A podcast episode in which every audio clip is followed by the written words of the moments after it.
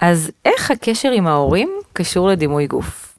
המחקרים מראים שכשהקשר בין ההורים לילדים הוא חזק, יש אמון מבחינת ההורים כלפי הילד, יש קבלת הילד כמו שהוא, יש אמונה, יש הסתכלות במכלול של הילד, גם אם ההורה לפעמים יכול להגיד משהו, איזושהי אמירה כלפי הגוף הילד שהוא חושב שאולי הוא פוגע בו, מה שחשוב בסופו של דבר זה הקשר. וילדים לומדים גם לסלוח בטעויות של ההורים.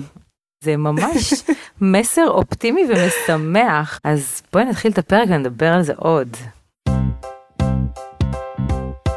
בכל יום אנחנו מקבלים כ-200 החלטות שקשורות לאוכל, אבל מחקרים מראים שאנחנו לא מודעים ל-90% מהן. זו גם הסיבה שמחקרים מצאו ש-95% מהדיאטות נכשלות, משום שהן עוסקות במה לאכול, במקום באיך לאכול. וזו המטרה של הפודקאסט הזה, לתת את כל המידע והכלים כדי שתוכלו סוף סוף להקשיב לגוף, ולהזין אותו במה שהוא רוצה וצריך. אני דוקטור שירלי הרשקו, מומחית בתזונה וקשב, מרצה באוניברסיטה העברית. המחקר שלי זכה במקום הראשון בעולם, בעקבותיו פיתחתי את שיטת תזונה קשובה. אותה אני מלמדת כיום וגם כתבתי עליה ספר ויצרתי קהילה בפייסבוק, כי זו הדרך לאיכות חיים אמיתית. ועכשיו, בואו נצלול לפרק. ברוכים הבאים וברוכות הבאות לפודקאסט תזונה קשובה שמביא ידע תיאורטי ומחקרי לצד כלים וטיפים מעשיים כדי בסופו של דבר לאכול בצורה בריאה ונכונה יותר עבורנו. דימוי גוף זו סוגיה מטלטלת עבור בני נוער רבים בגיל ההתבגרות.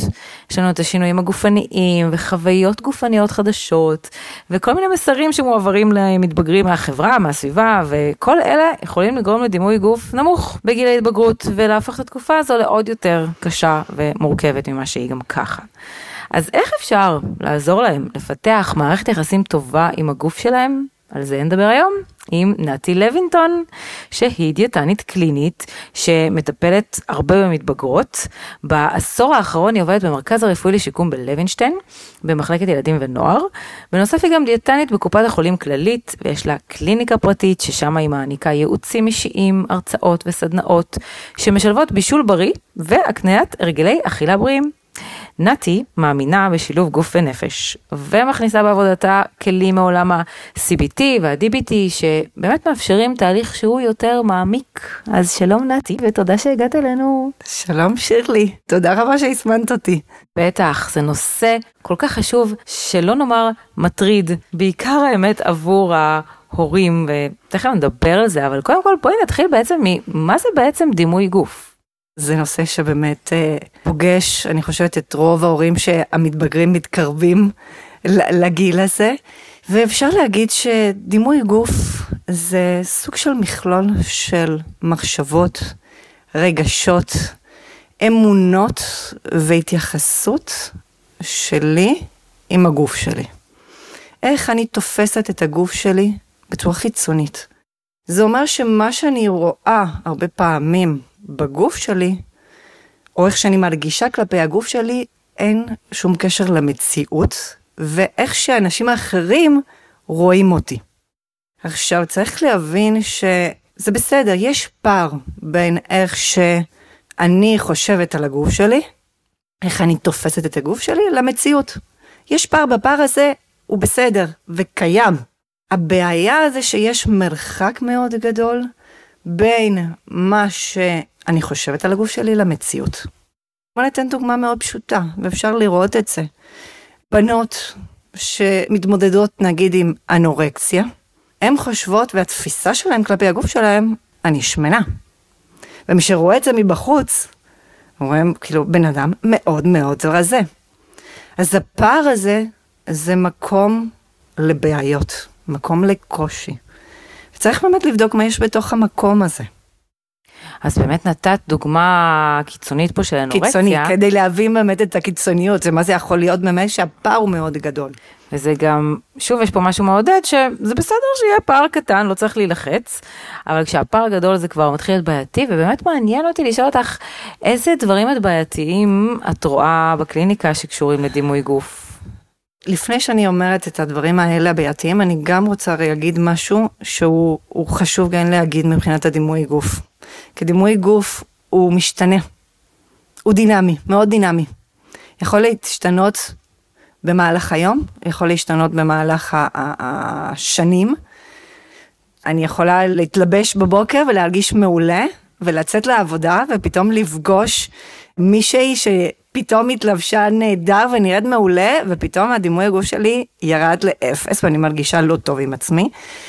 אז מבחינת הבעייתיות, שאמרת, מה יכול להיות באמת הבעיה של זה, שבסופו של דבר זה מאוד משפיע על איך אני מרגישה כלפי עצמי. אני מתחילה להרגיש שאין לי מקום ואני לא ראויה פה במקום, בעולם הזה. אם אני לא מרגישה טוב עם עצמי, אם אני לא אוהבת את הגוף שלי. ופה יש סוג של, זה מתערב בין הדימוי עצמי לדימוי גוף, לביטחון עצמי, כאילו שהכל מתערב עם הכל. אז אני מתחילה להרגיש שאין לי פה מקום, אני לא ראויה. כי איך שאני נראית, זה לא מקובל כלפי האחרים, וזה ישפיע על המצב רוח. אני רואה בקליניקה בנות שאומרות שיכולות להגיד, לא התלבשתי, ואני לא מרגישה בנוח עם עצמי, וזה ישבש לי את כל היום.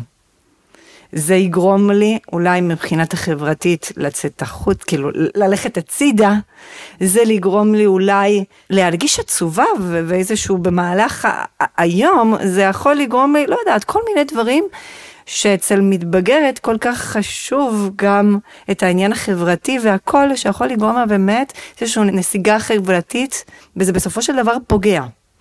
כי אם הדברים חוזרים על עצמם, יקרה מצב שאני פחות יוצאת מהבית, יותר נסגרת, פחות משתתפת, אני פחות חלק מה, מהחברה.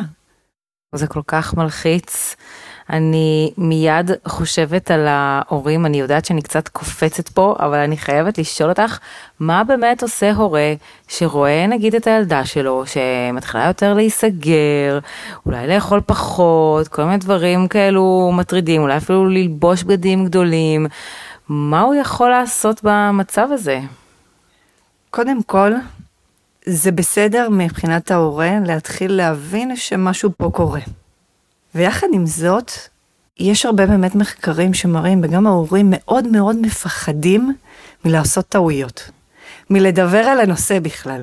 ואז קודם כל צריך לשאול את כל, כל אחד מאיתנו כהורים, חייבים לשאול את עצמנו, א', אם אני רואה פה בעיה, אם אני רואה שיש פה איזשהו משהו שאני רואה שפתאום זה פוגע ל, לילד שלי, ולשאול את עצמי אם יש באמת את הכלים או את הדרך או את המשהו כדי לדעת איך לפתוח את הנושא. אם אני מרגישה שאני לא יודעת איך לפתוח את זה, מאוד חשוב, וזאת המלצה מכל הלב, להתייעץ. לבקש עזרה, אולי דיאטניה, יש היום הרבה דיאטנים ודיאטנות שמתעסקות באמת בנושא דימוי גוף ודימוי עצמי, ועניין של אה, משקל, זה לא רק משקל גבוה, זה גם יכול להיות משקל נמוך. פשוט להתייעץ. וזה יכול להיות שהאיש מקצוע שפוגש אותם יגיד, עזבו רגע את הילד, בואו נמקד קודם כל במה קורה בבית, מה קורה איתכם, כי יכול להיות אולי שזה לא כרגע אישו של הילד, וזה יותר עניין של התנהלות בבית, ויכול להיות שכן, שיש פה נושא לטפל. וכמו שאמרתי, את העניין של הקשר, הפחד הזה מלגרום איזשהו נזק ל, לילד, קודם כל צריך להבין איך הקשר בין ההורים, שני הורים, לילד. כי כשאנחנו מדברים פה על, על הגוף, אנחנו מדברים על מערכת יחסים. יש את המערכת יחסים של הילד עם הגוף שלו, המערכת יחסים של האימא עם הגוף שלה, ושל האבא עם הגוף שלו. וזה כמו טריאדה כזאת ש, ש, שמעדכת, כמו כל מעדכת יחסים קרובה, היא מורכבת. ולכן העניין של הקשר, מאז שהילדים נולדים, לעבוד לחזק על הקשר הזה, שיהיה קשר של אמון, של שיח פתוח בבית, של קבלה, שהילד מרגיש שבתוך הבית הוא מרגיש הכי בטוח בעולם. זה המקום שלו. להיות הוא, כמו שהוא. וגם עם הדברים שאנחנו פחות אוהבים ממנו. ולכן העבודה מתחיל ואיך לחזק את הקשר הזה, כדי שמשם לתת את הביטחון לילדים שלנו. זה מסר חשוב, ואני גם חושבת שלא הרבה אנשים מודעים לזה, אלא יותר מנתקים כזה את הקשר עם הגוף לדברים אחרים. ומעניין אותי באמת שתרחיבי גם קצת יותר איך הקשר של האימא עם הגוף שלה ושל האבא עם הגוף שלו, איך, איך הם משפיעים אחר כך על התפתחות הדימוי הגוף של הילדים. אני תמיד רואה ברשתות שאומרים שמאשימים את ההורים לכל מה שקשור לילד, וזה מעצבן אותי. אבל, זה נכון. אין מה לעשות, אנחנו מגדלים אותם, הם בתוך הבית שלנו. כל מה שאנחנו נעשה, זה ישפיע עליהם. ואם אנחנו מדברים על כל מה שקשור להתנהגות האכילה, לדימוי גוף, להרגלי אכילה בבית, זה מתחיל מאיתנו, כמו כל דבר. זה אומר שלבית שמתנהג בריא, ולא בית שמדבר בריא. מה ההבדל בין שני הדברים האלה? שבית שמדבר בריא זה בית שהורים אומרים, צריך לאכול בריא, צריך לאכול ירקות, צריך לעשות ספורט, צריך, צריך, צריך, צריך, צריך להיראות מעולה, צריך, הכל צריך. במקום זה, יש את ההתנהגות בתוך הבית. יש מה שנקרא חלוקת אחריות בין הורה לילד. מאוד חשוב להבין מה האחריות של ההורים ומה האחריות של הילדים. אחריות ההורה זה באמת מה אני כהורה רוצה מבחינת האוכל, הילדים שלי יאכלו. גם אני, כמו, הכל מתחיל מאיתנו. קודם כל, אנחנו, ההורים המודל לחיקוי, אנחנו המודלינג לילדים שלנו. אז אנחנו אחראים על איזה אוכל אני מכניסה הביתה, איזה אוכל אני רוצה שיהיה בתוך הבית שלי, שזה הדבר הכי נכון כדי להזין את הגוף של כולנו. לא רק של הילדים, גם שלי כאימא וגם ההורה כאבא. אז זה הדבר הראשון. האחריות שלי זה להבין מה אני מכניסה הביתה, התנהגות האכילה, מה מקובל בתוך הבית שלי. אם אנחנו עכשיו יושבים לאכול מול טלוויזיה, או שאפשר לאכול בסלון, או שכל ילד יכול לאכול בחדר שלו, שאין לי מושג מה קורה שם בפנים. אבל אם אני מחליטה בבית, שאצלי בבית אנחנו אוכלים בשולחן, כולנו ביחד, ויש את הזמנים של הארוחות, ואת הדברים, זה באחריות של ההורה. עכשיו, אחריות הילד, זה ברגע שאנחנו שהם יושבים, ואנחנו כולנו יושבים על השולחן, מה שיש על השולחן, הוא בוחר מה לאכול וכמה לאכול. בשמה אנחנו צריכים ללמוד לא להתערב לצלחת. כי המסר שאני רוצה להעביר, המסר הסמוי, שאני סומכת עליו ושהוא יודע להקשיב לגוף שלו. ההתערבות בתוך הצלחת, ההתערבות בתוך מה לאכול, בוא תאכל יותר מזה, אבל לא אכלת כאילו מהירקות. אולי תאכל קצת, אולי מספיק מהפסטה שכבר אכלת. שם זה גורם עם הזמן ל... עובר לקשב, הילד מתחיל להבין שרגע, אני צריך לאכול יותר בהקשבה למה שההורה מצפה ממני שאני אוכל, במקום שאני אקשיב לגוף שלי. אני חושבת שגם בנוסף לזה, גם איך שבאמת ההורה מתנהג אל הגוף שלו עצמו משפיע. זאת אומרת, אם אני אתחיל להגיד, יואו, השמנתי, יואו, החולצה הזו נראית עליי נורא, זה מיד עובר בדיפוזיה לבת שלי. זה הדבר השני, שבנוסף לחלוקת האחריות, יש מחקרים שכבר חקרו את הנושא.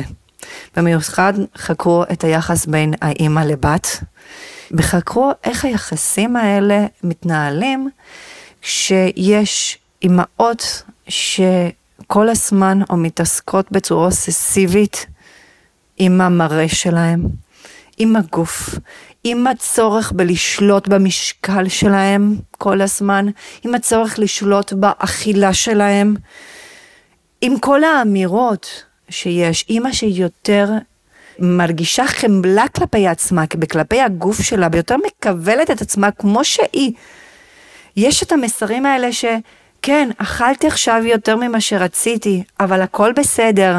עליתי במשקל כמה קילו, אבל אני אוהבת את עצמי. החמלה כלפי עצמי, והקבלה, וההבנה שהגוף שלי לא מושלם, אבל אני מקבלת אותו כמו שהוא, ואני שומרת עליו, כי זה הדבר שהכי יקר לי כמערכת היחסים עם הגוף, כי זה החבר הכי טוב שלי, זה עובר ל, לילדים שלה, במיוחד לבנות. כי הם, הם ברור שהן סופגות את כל מה שקורה בתוך הבית שלהם. גיל התבגרות מתחיל בגיל מאוד צעיר, אנחנו יכולות להבין שהיום מדברים על גיל שמונה אצל בנות, אז מה הן מצליחות להבין שמה שחשוב? כמה עליתי במשקל, כמה חשוב עכשיו לאכול מעט כדי לרדת את כל מה שעליתי, כי זה לא נכון. אז פה כל המסרים האלה הם כל כך חשובים, ואנחנו חייבים לשים לב על איך אנחנו מדברים, וזה מה שנקרא weight talk, fat talk, ש- שמדברים על כחלק מהדברים שמאוד משפיעים על אני- הדימוי גוף של, ה- של הילדים שלנו. כן, אני חושבת שאפילו אם אותה אימא לא נמצאת שם עדיין במקום הטוב הזה של החמלה עם עצמי, אז לפחות לא להגיד את זה, לא להגיד את זה בקול רם ליד הילדים, כי זה מיד מיד אה, נשמע ומשפיע. יש משפט מהמם שאומר שלקבל את הגוף שלי, שהוא מכותב ומושלם, זה כאילו לרצ... לאהוב את הילדים שלנו שהם מתנהגים מושלם, או רק שמתנהגים טוב? יש דבר כזה? לאהוב אותם רק שמה? לא. וזו הזדמנות גם לה- להורה, לאימהות, ללמוד לאהוב את הגוף שלהם, גם שהוא לא מושלם, ללמוד לאהוב את המכלול. מה עוד אנחנו? אם אנחנו רק נסתכל ונשים את הפוקוס על דבר אחד בתוך הגוף שלנו, הדבר הזה מתעצם. נכון, אני תמיד אומרת להורים, שכאילו הילדים שלהם מכריחים אותם לעבוד גם על עצמם, אז ככה, אפילו אם אתה לא רוצה לעשות את השינוי הזה בשביל עצמך, תעשה את השינוי הזה בשביל הילד שלך, וזה הרבה פעמים מה שדוחף הורים לעשות חד שינוי. משמעית, חד משמעית. כמוטיבציה, זו מוטיבציה נהדרת. אז דיברנו פה באמת על, על דברים שמשפיעים על ההתפתחות של הדימוי העצמי, דיברנו על כל הנושא של ההורים, ש, של הבית, איזה עוד דברים משפיעים על התפתחות של הדימוי העצמי? אנחנו חיים בעולם של מדיה. אי אפשר להתעלם מזה. שעות המסך. זמן רצוף שאנחנו מול ההשתתפות שלנו, במראה שלנו, ומול האחרים, לא סתם מאז הקורונה, עם כל הזומים, והשנים האחרונות שכמובן של העולם המדיה, ואידאל היופי, יש היום יותר הפרעות אכילה, יותר בעיות בדימוי גוף, יותר השמנה. וזה דברים ש...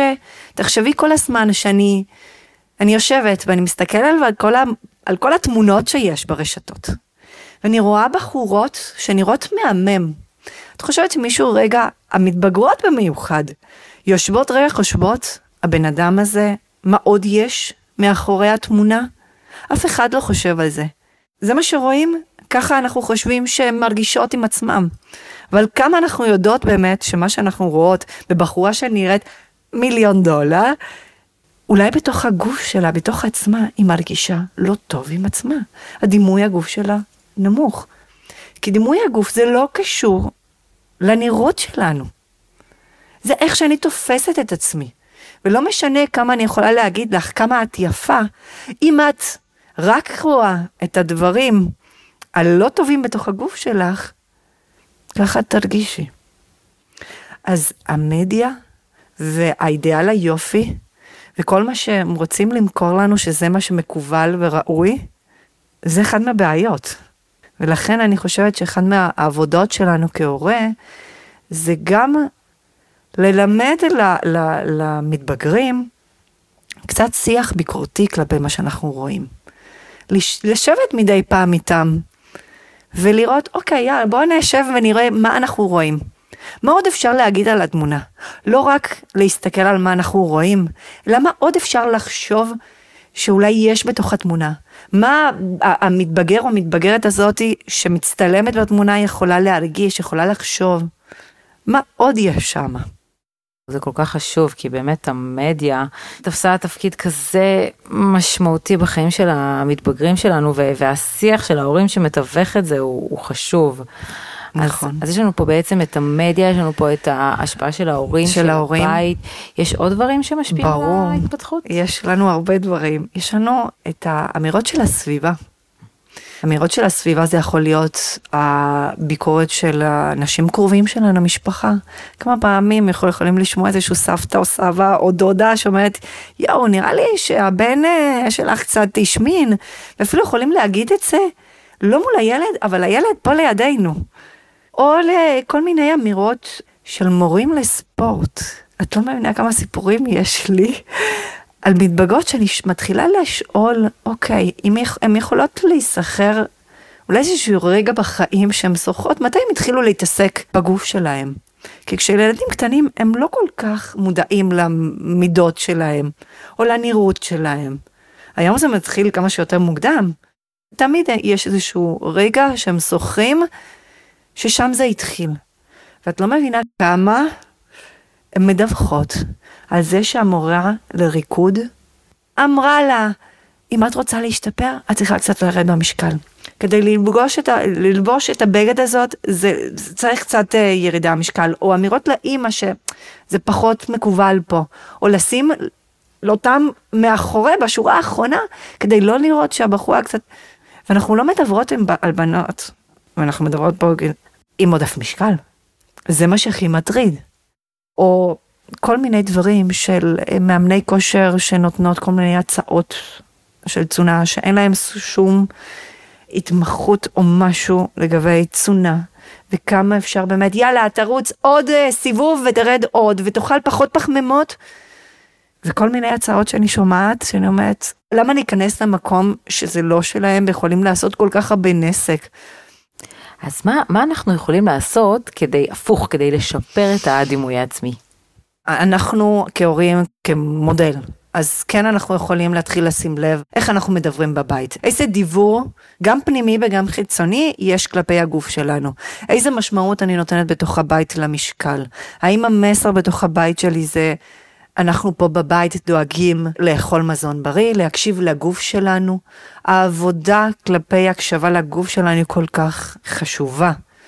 כי שמה בעצם אני רוצה ללמד את הילד שלי שהוא יקשיב לגוף שלו.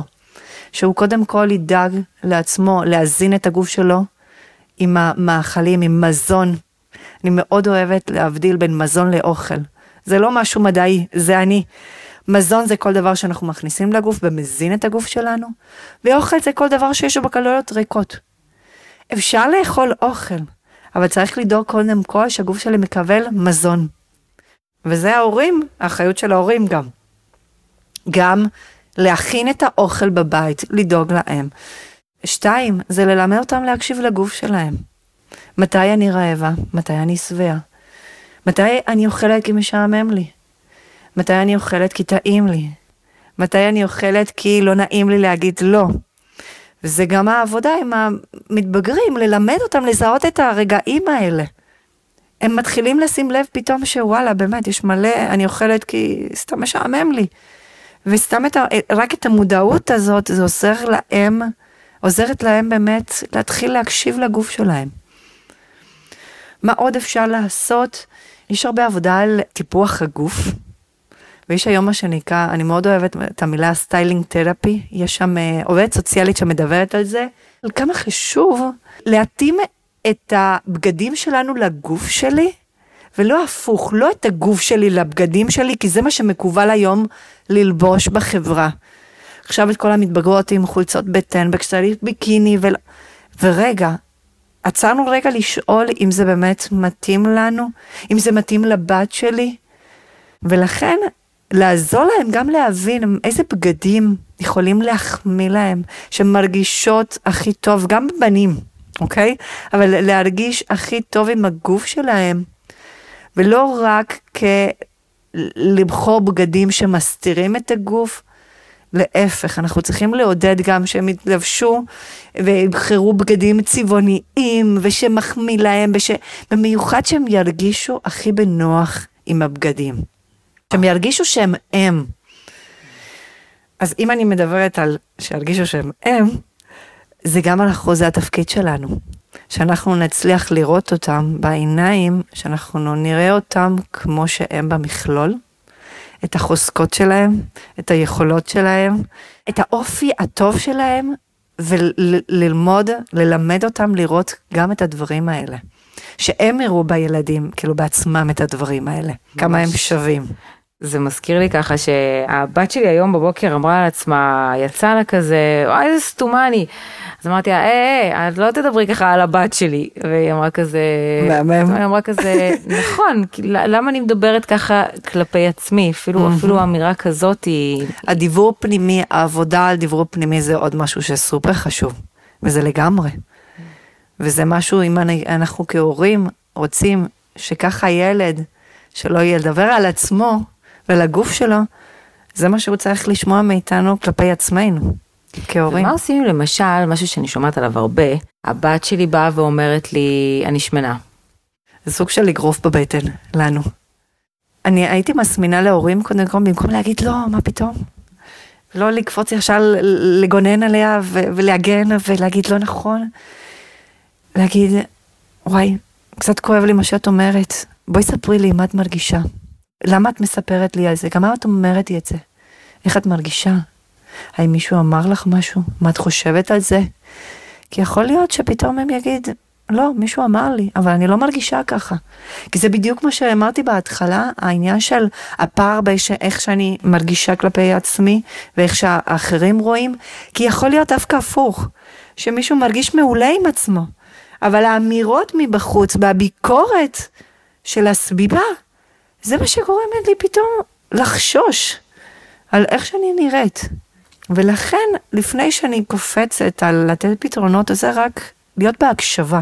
הילדים צריכים היום שאנחנו שם, שאנחנו מקשיבים להם, שאנחנו, שאנחנו פה כדי קודם כל להבין מה קורה, ואחר כך לחשוב אולי ביחד על מה עושים עם זה. בלי לתת פתרונות, לא ישר לקפוץ, אוקיי, בוא נראה אולי, כי הרבה פעמים זה קורה, שכן ההורה ראה שאולי יש עלייה במשקל והכל, ואומר, אוקיי, יאללה, הזדמנות, בוא נלך ישר לדיאטנית, בוא נתחיל לעשות ספורט ביחד, מחר אנחנו ביחד מתחילות לעשות משהו, דיאטה? לא. כי מה המסר שכרגע המתבגרת מקבלת, זה, אוקיי, משהו לא בסדר, אז אני צריכה לשנות. ואני אומרת, אוקיי, בואי נחשוב באמת ביחד. האם אפשר לחשוב איך לשמור על הגוף שלה? כי יש דבר אחד להגיד, אוקיי, אני, בוא נרד במשקל כי הוא לא בסדר, או בואי נחשוב איך לשמור עליו בצורה יותר נכונה. ולשמור זה לא אומר לשנות אותו. זה לדאוג לתת מה שהוא צריך, וזה מה שאני תמיד אומרת, שהגוף מקבל את מה שהוא צריך, לא מעט מדי ולא יותר מדי, במידה ויש עודפים, ואם פה אנחנו מדברים על עודף משקל אצל מתבגרים, הגוף ירד אל המשקל שמיועד לכל אחד מא- מאיתנו. לא למשקל שאני רוצה שהוא יגיע, אלא למשקל שמיועד שכל אחד נולד איתו. כי אנחנו בספקטרום מאוד רחב של משקלים, בצורות הגוף. נכון, באמת בגלל זה חשוב לקבל את עצמי ולאהוב את עצמי ולא לנסות להיות מישהו אחר, כי, כי לא בהכרח גם אפשר. ומתי יש לנו סימני אזהרה שמשהו כבר לא בסדר שם? כשאנחנו מתחילים לראות שבאמת יש התעסקות יתר סביב האוכל, כל מיני התנהגויות שפתאום הם זה לא מה שהיינו רגילים לראות אצל הילדים. פעילות גופנית בצורה אובססיבית יותר, פחות ניגשים לאוכל ולא רוצים לשבת ומסתכלים. כל מיני אמירות כלפי הגוף של הילד כלפי עצמו, אני שמנה, אני מכוערת, בכי היסטרי, שינוי במצב רוח יכול להיות. פתאום אה, בגדים שמסתירים את הגוף, שזה לא מה שהיינו רגילים לראות אצל הילדים. אז כל הדברים האלה, אני חושבת שחשוב מאוד לא לפחד לגשת לדבר הזה, כי ההורים מאוד מפחדים לעשות טעויות. אבל להגיד ולבוא ולהגיד, רגע, אני רואה פה, ולא לא להתחיל לעשות את המיר... להתחיל את הנושא כשאני רואה שהילדה בשיא של קריסה. עכשיו צריכה להתלבש ולצאת. עם חברות והיא לא יודעת מה להתלבש, וזה בכי היסטרי. לא. או לא כשהילדה יושבת לאכול והיא לא מפסיקה לאכול, או שהפוך, לא רוצה לאכול כלום. שם ברגעים האלה, שזה ה... כמו הטנטרום של הילדים קטנים, לא מתערבים כרגע, ברגעים האלה אנחנו שם איתם, ברגע אחר, שהכל רגוע, לגשת למתבגרים, למתבגר ולשאול. אני רואה שיש איזושהי התנהגות שהשתנתה. אני רואה שמשהו שקצת עלית במשקל, ואני רואה שאת לא מרגישה בנוח איתו. את רוצה לדבר על זה? יכול להיות שיגידו לא, ואנחנו חייבים לכבד, ויכול להגיד כן. ושם זה בוא נראה, בוא נראה בהקשבה. גם יכול להיות שאחרי כמה זמן היא פתאום תבוא ותרצה לדבר גם אם באותו רגע יום. נכון, חד משמעית. ולכן שהם ידעו שאנחנו שם, בלי שיפוטיות, בלי ביקורתיות, חשוב מאוד. אני ממש יוצאת ככה מהפרק הזה עם מסר עיקרי חשוב ומצמרר איזה תפקיד יש לנו שם ההורים בדימוי הגופני של הילדים שלנו איזה קשר חזק וחשוב ושאין לנו ברירה אלא גם לעשות עבודה על עצמנו בעניין mm-hmm. הזה ועל הבית שלנו וגם אפילו על הסביבה שלנו. ונתי, אני רוצה מאוד להודות לך על דברים חשובים ומעניינים ופותחים עיניים.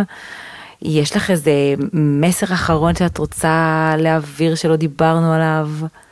כן, הייתי רוצה לסגור עם איזה משפט שאמרו לי לא מזמן. שילד נולד, בעצם נולדים שני ילדים. הילד שחלמת עליו והילד שנולד. אז איזה ילד אני כהורה בוחר לגדל? וזה לוקח אותי לכל מיני מקומות. כי הרבה פעמים יש לנו בראש את האידיאל של הילד שאני רוצה שיהיה, ובסופו של דבר נולד ילד עם האישיות שלו, עם, ה- עם, עם האופי שלו, עם היכולות ועם הכישרונות שלו, ועם הדברים שאנחנו גם פחות אוהבים. והעבודה שלנו זה ללמוד ולשנות את העיניים שאיתם אנחנו רואים אותו. כמכלול של דברים, שלא רק כדבר אחד, אם זה ילד עם עודף משקל, שאנחנו רק מסתכלים על העודף משקל, או אם זה ילד עם קשיים, שבלימודים או משהו, ואנחנו רק מסתכלים על כמה הוא לא מצליח, אלא מה עוד יש בתוך הילד שלי שאני יכולה להתאהב בו אני אפילו יכולה להביא פה דימוי שלקחתי מפרופסור ראסל ברקלי, שממש מדבר על העניין הזה, והוא אומר, נגיד אנחנו מתכננים לטוס לוונציה, ואז אנחנו מתכננים את הטיול, ונכנסים לקבוצות פייסבוק, ובודקים מה אוכלים, איך מדברים, ואז כשהמטוס נוחת, אנחנו מגלים שהגענו בכלל לאיסלנד.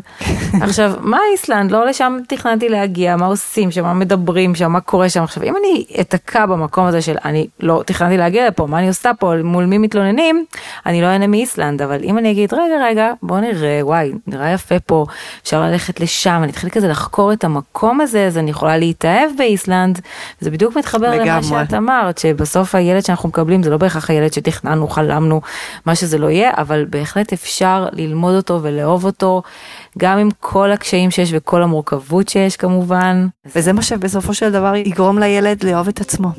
מסר מדהים לסיום, אז uh, קחו את זה מכאן, באמת uh, היו פה גם ככה דברים תיאורטיים וגם דברים מאוד מעשיים, אז המון תודה. תודה לך.